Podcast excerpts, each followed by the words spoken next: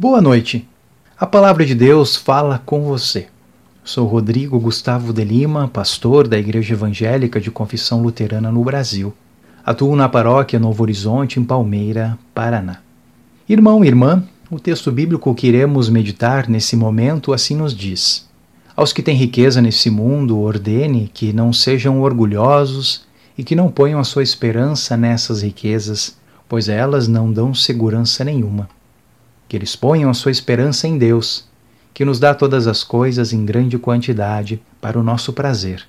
Mande que façam o bem, que sejam ricos em boas ações, que sejam generosos e estejam prontos para repartir com os outros aquilo que eles têm.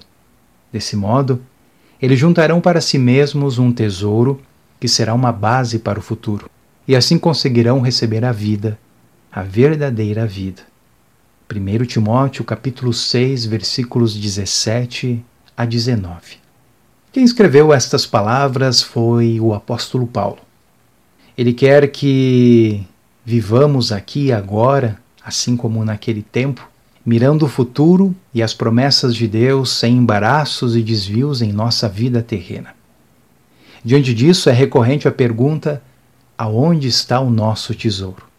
De maneira misericordiosa, Paulo chama a atenção dos ricos deste mundo que têm segurança econômica para que não sejam orgulhosos e egoístas, depositando a sua esperança na riqueza, pois esta se acaba e é instável, pois não satisfaz os anseios do ser humano.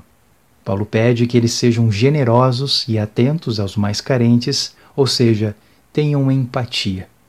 Nesses versículos descobrimos o grande segredo da vida e da felicidade, que é um Deus que tudo nos proporciona abundantemente.